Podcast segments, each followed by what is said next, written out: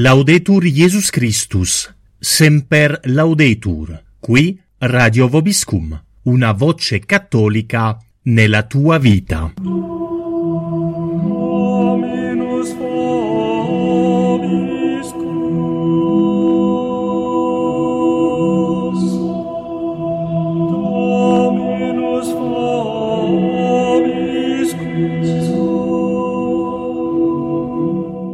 Siete all'ascolto del programma Catechismo per adulti, tema trattato I Dieci Comandamenti, seconda parte, a cura di Don Gabriele Davino, della Fraternità Sacerdotale San Pio X, Distretto d'Italia. Buon ascolto a tutti.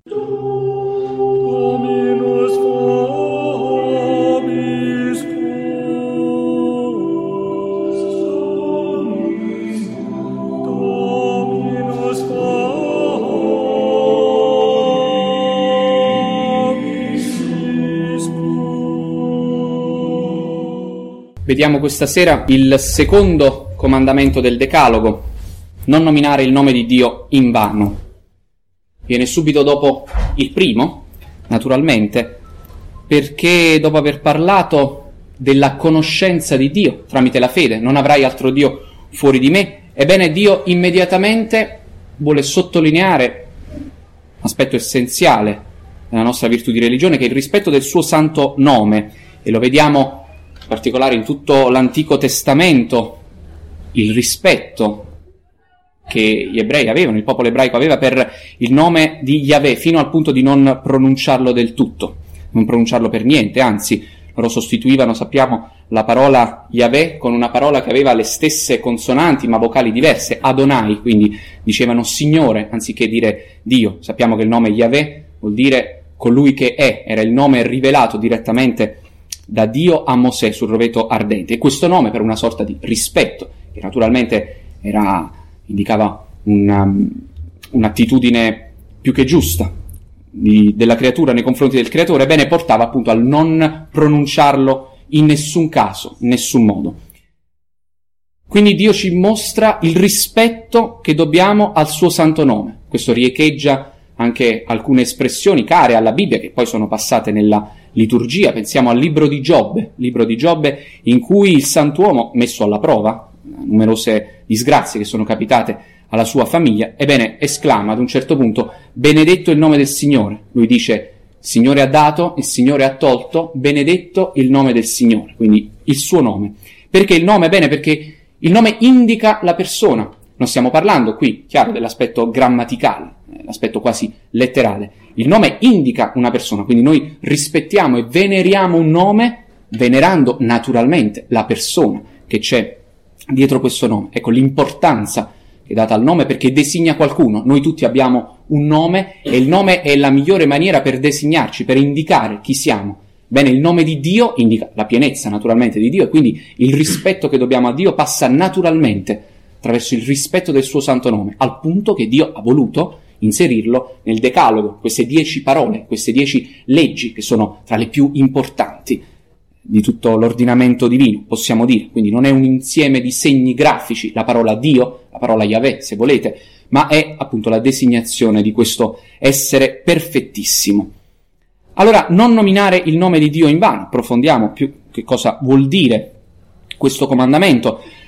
Che cosa proibisce questo secondo comandamento? Lo leggiamo nel Catechismo di San Pio X. Il secondo comandamento, non nominare il nome di Dio in vano, ci proibisce di nominare il nome di Dio senza rispetto, di bestemmiare contro Dio, contro la Santissima Vergine e contro i santi, di fare giuramenti falsi o non necessari o in qualunque modo illeciti. Quindi ci proibisce varie cose sotto questo eh, unico comandamento. Abbiamo, come al solito, abbiamo visto nel primo, lo vedremo per gli altri, la Chiesa chiarisce tutto quello che è compreso in questo comandamento, tutti i divieti e tutti gli obblighi. Quindi, in primo luogo, la mancanza di rispetto semplice al nome di Dio, l'uso profano che facciamo del nome di Dio e naturalmente poi del nome della Madonna e dei santi in relazione al fatto che sono persone particolarmente care a Dio.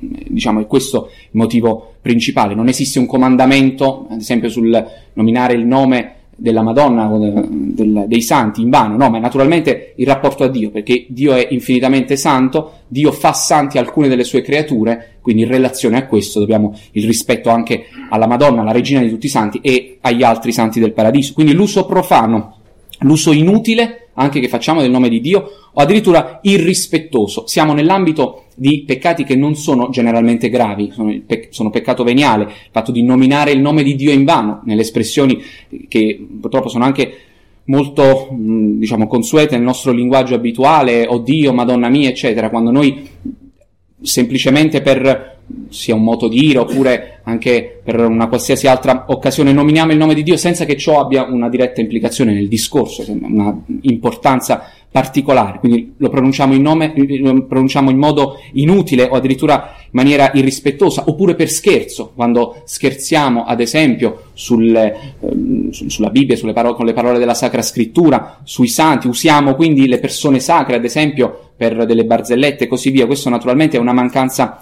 di rispetto, ma siamo ancora nell'ambito di un peccato che non è non è grave generalmente, perché è fatto magari con mancanza di rispetto, ma senza una volontà positiva di offendere Dio. Il secondo comandamento ci proibisce la bestemmia, quello sì, è vero peccato grave contro questo comandamento. Che cos'è la bestemmia? Peccato gravissimo, naturalmente. È l'utilizzo del nome di Dio o della Madonna o dei Santi a mo' di imprecazione, quindi la maledizione di Dio, ad esempio, oppure l'attribuire a Dio una qualità, diciamo, un difetto, maggiormente, attribuire a Dio una qualunque inefficienza, una qualunque impotenza, un insulto semplicemente fatto a Dio e che lede naturalmente la sua maestà infinita. La stessa cosa dicasi per la Madonna o per i santi, quindi un, un qualsiasi insulto che può essere determinato da vari motivi, può essere un peccato contro la religione, quindi contro il, il culto che dobbiamo a Dio, in quanto sottraiamo l'onore dovuto a Dio e quindi anche al suo santo nome, quando malediciamo Dio, per esempio. Maledire Dio, naturalmente, è peccato gravissimo. Facendo questo noi sottraiamo a Dio l'onore. Può essere la bestemmia anche un peccato contro la fede, quando noi attribuiamo a Dio, come dicevamo prima, una mancanza, un'impotenza. Ah, se Dio fosse veramente buono, allora non avrebbe fatto morire quella persona. Quando noi diciamo una cosa del genere, e naturalmente quando lo diciamo a ragion veduta, senza... Eh, non, non, parlo quando magari tali espressioni capitano senza, senza pensarci, no, ma quando le persone scientemente fanno questa affermazione, eh, se Dio fosse davvero onnipotente non permetterebbe tale cosa. Bene, qua si suppone una mancanza, un difetto in Dio, quindi questo è direttamente eretico, è contro la fede. Faccio una parentesi, naturalmente la bestemmia è un peccato essenzialmente di lingua, si può anche pensare una bestemmia, però anche lì dobbiamo distinguere, così come tutto l'ambito della purezza, ci possono essere dei pensieri che vanno contro la purezza, la stessa cosa il demonio può tentarci, darci l'apparenza di aver peccato attraverso dei pensieri di bestemmia che sono ben da distinguere con la bestemmia stessa. Chi vuole bestemmiare, chi vuole pronunciare una bestemmia, la pronuncia, oppure chi nel cuor suo, in cuor suo maledice Dio, oppure insulta in qualche modo Dio, ma che lo vuole, veramente lo vuole, direttamente si rende conto di aver commesso un atto di volontà. Quando questi pensieri, che purtroppo può capitare, dovuto magari al nervosismo, alla rabbia, semplicemente a un'impressione esterna, semplicemente spesso all'azione del demonio che vuole metterci in difficoltà, ebbene ci gironzolano queste queste parole, possiamo dire per la testa, anche perché le abbiamo sentite magari per strada, abbiamo sentito qualcuno bestemmiare, questa cosa purtroppo ci resta in testa. Naturalmente questo non è un peccato, questo non è eh, altro che un'impressione permessa da Dio, voluta dal demonio, che ci incita o a peccare direttamente, a, quindi a pronunciare magari quella bestemmia, o semplicemente anche a confonderci le idee, a darci degli scrupoli. Quindi impariamo bene a distinguere le due cose. No, la bestemmia è un peccato volontario. Io voglio insultare Dio, io voglio maledire Dio. In quel caso c'è il peccato. Quindi teniamo presente come in tutti i peccati mortali ci vogliono le tre condizioni, la materia grave, ma anche la piena avvertenza e il deliberato consenso. La materia grave magari c'è l'insulto a Dio, ma non c'è per nulla la piena avvertenza. Se io non voglio pensare quelle cose, quelle parole che mi vengono in mente, blasfeme, mi vengono in testa, ma non derivano da me, derivano dalla mia immaginazione, io non vi presto alcun consenso, ebbene naturalmente non c'è peccato, non c'è peccato. In quel caso possiamo naturalmente invocare Dio attraverso qualche giaculatorio, qualche preghiera per far allontanare questi eh, pensieri. La bestemmia purtroppo, oltre ad essere un peccato, può anche essere radicato come un vizio. Qual è la differenza? Naturalmente il vizio è un insieme di peccati, ma continuati nel tempo, difficile da sradicare perché è un'abitudine cattiva il vizio. Allora qualcuno può dire sì, ma io bestemmio perché ormai ho l'abitudine, non mi rendo neanche conto. Allora, questo è vero. Può darsi che in alcuni casi chi bestemmia lo faccia senza rendersene conto a causa di un'abitudine. Allora, dove si vede la colpevolezza? Perché magari può dire, ma mi è veramente scappato, mi è scappato, non, non ho fatto attenzione. Allora, colui al quale scappi magari una bestemmia e non ha mai avuto l'abitudine, non ha mai avuto questo, questo vizio, ebbene, se non c'è la piena avvertenza e il, de- il, deliberato consenso, naturalmente non c'è peccato, sarà una, una, parola che gli è sfuggita davvero dalle labbra, quindi non avrà una grande rilevanza, al massimo può essere un peccato veniale.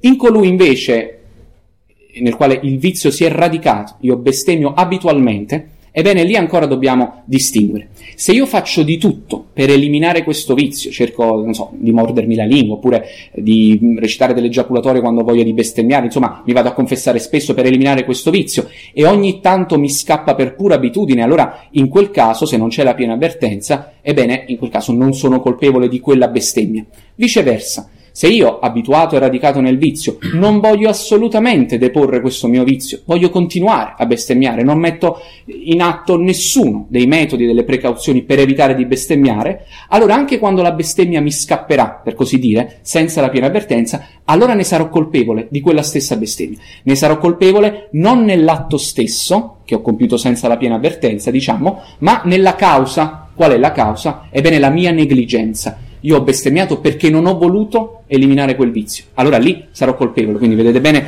la differenza. Eh, manco a dirlo, è un vizio della più grande gravità e che bisogna sradicare assolutamente. Le persone che sono abituate devono assolutamente uscire, devono combattere, fare in modo, attraverso i mezzi soprannaturali, la preghiera, i sacramenti. Ma il secondo comandamento proibisce anche, abbiamo letto, i giuramenti falsi o illeciti. Che cos'è il giuramento innanzitutto? Il giuramento è la chiamata a testimone di Dio in un'affermazione che si fa. Un giuramento preso nella maniera più solenne. Io quando giuro, solennemente parlando, ebbene chiamo Dio a testimone di una mia affermazione, per testimoniare che dico la verità. Una cosa che soprattutto nell'antichità era molto diffusa.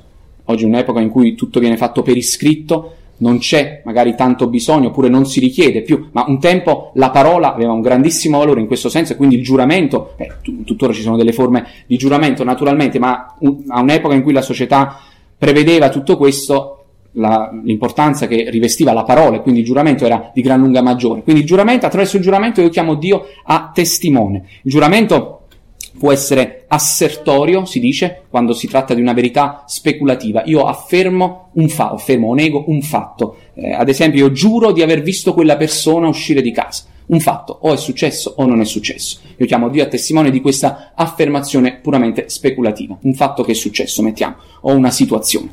Il giuramento, oltre ad essere assertorio, può essere anche, si dice, promissorio. Io, diciamo, attraverso questo giuramento ci si impegna chiamando a testimone Dio stesso a compiere una tale azione. Giuro di compiere questa cosa. Io giuro che farò, compierò questa azione, giuro che mh, farò questo viaggio, ad esempio. Quindi è su un'azione futura.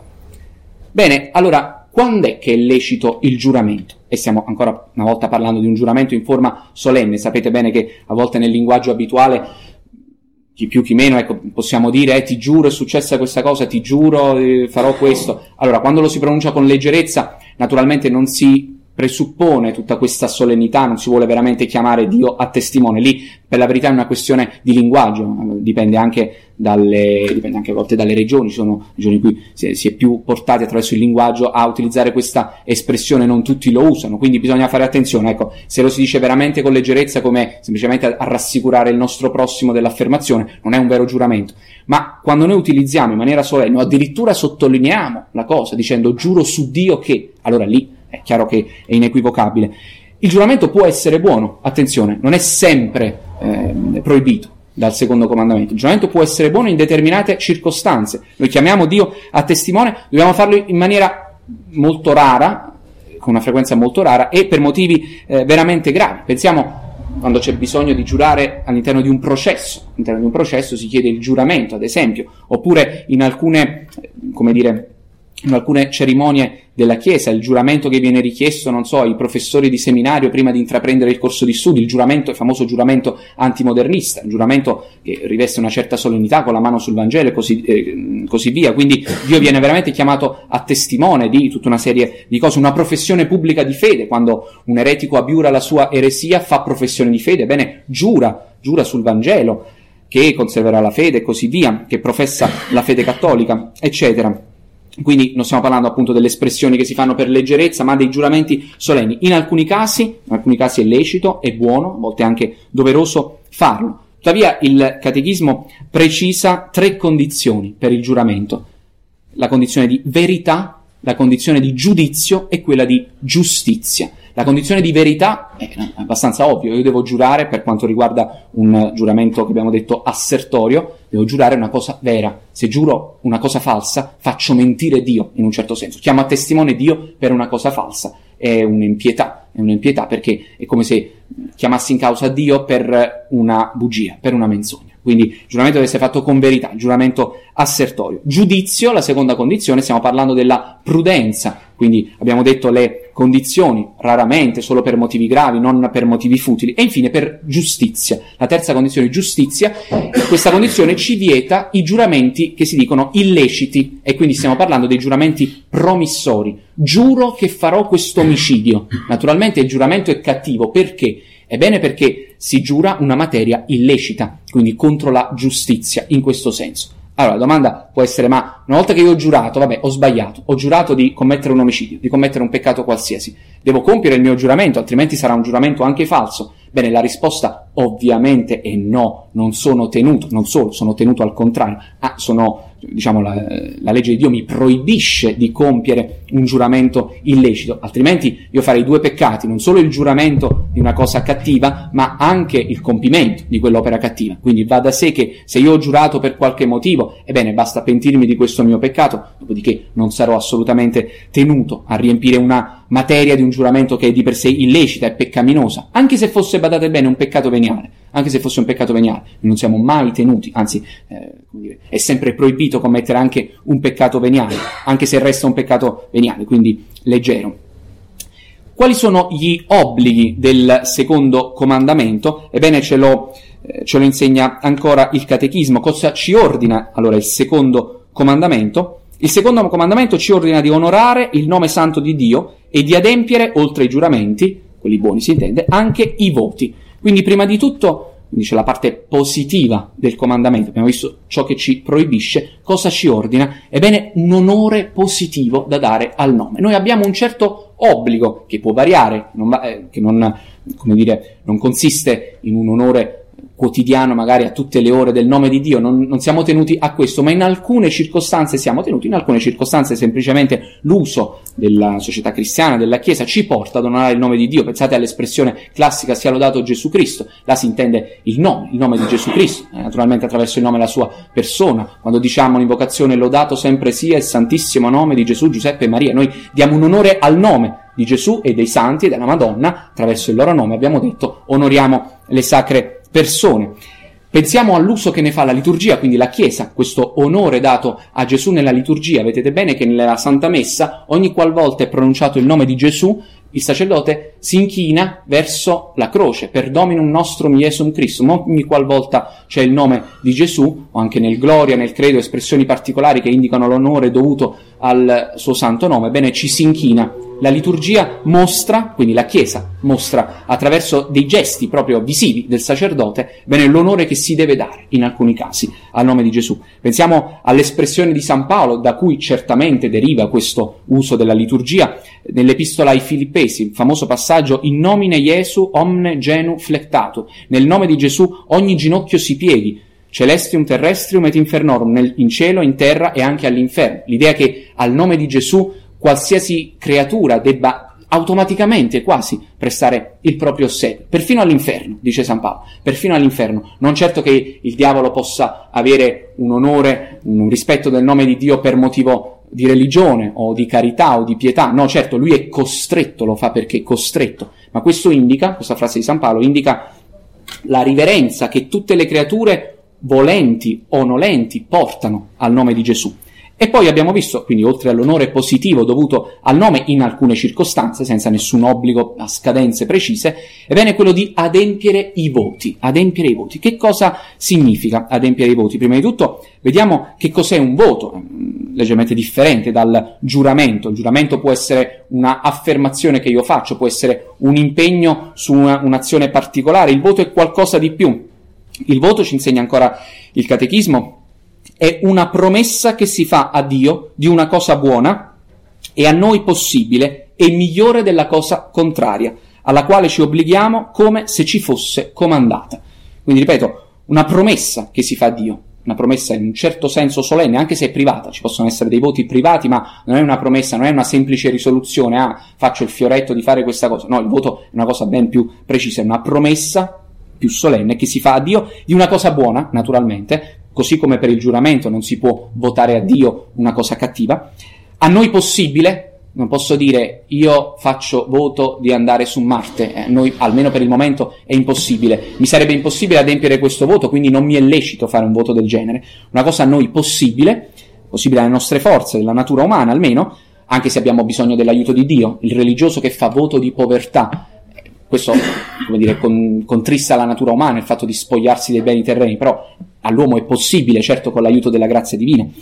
E migliore della cosa contraria, il voto di povertà naturalmente ci obbliga a spogliarci attualmente dei beni di questa terra e il religioso che lo fa fa una cosa migliore della cosa contraria, cioè il fatto di conservare i beni, proprio perché non essendo, pur non essendo un obbligo per il cristiano, è un consiglio evangelico, famoso, uno dei tre famosi consigli evangelici di Gesù, per una vita migliore, un consiglio naturalmente, eh, sempre per qualcosa di meglio, migliore della cosa contraria, alla quale ci obblighiamo noi stessi, nessuno ci obbliga a fare un voto, non siamo mai obbligati, ma se lo facciamo noi stessi ci obblighiamo.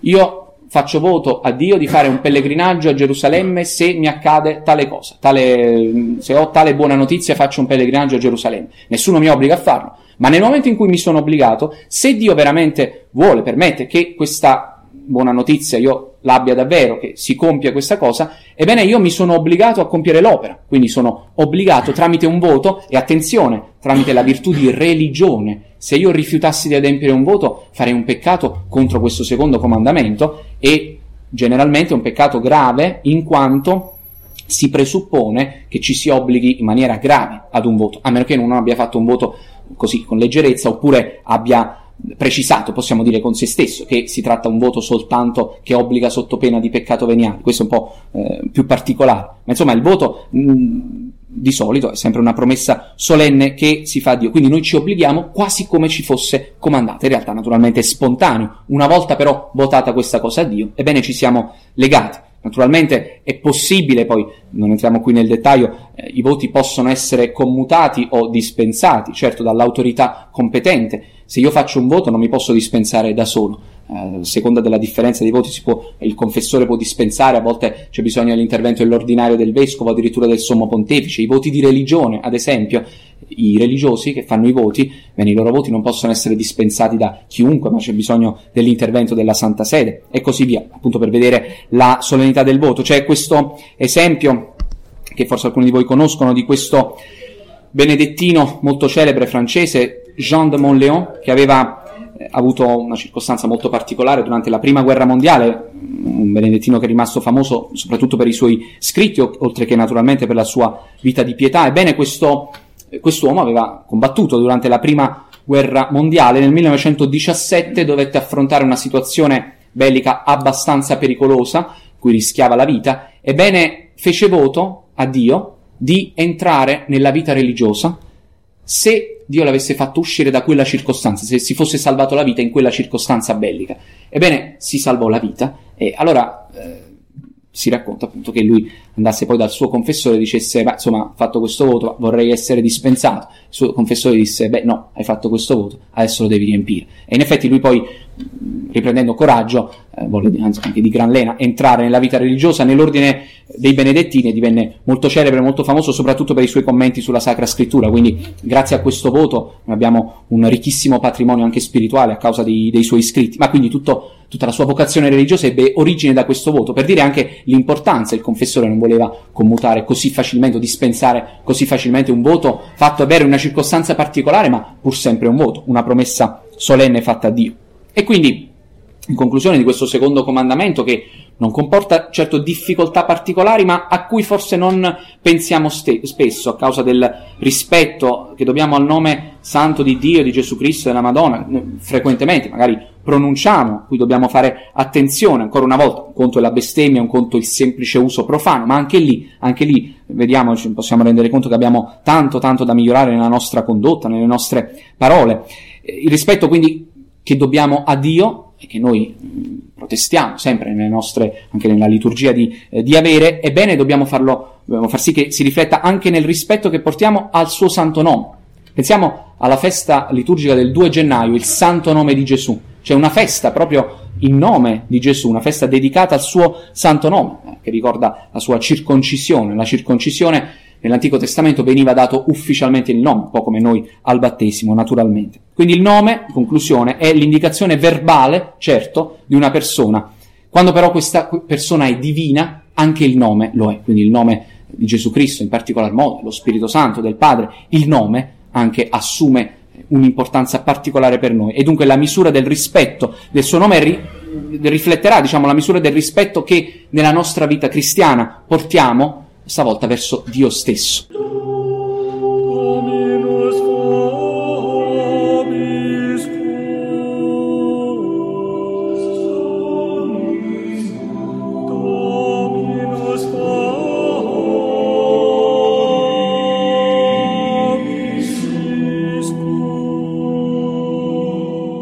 Siete all'ascolto del programma Catechismo per adulti, tema trattato I Dieci Comandamenti, seconda parte, a cura di Don Gabriele Davino, della Fraternità Sacerdotale San Pio X, Distretto d'Italia.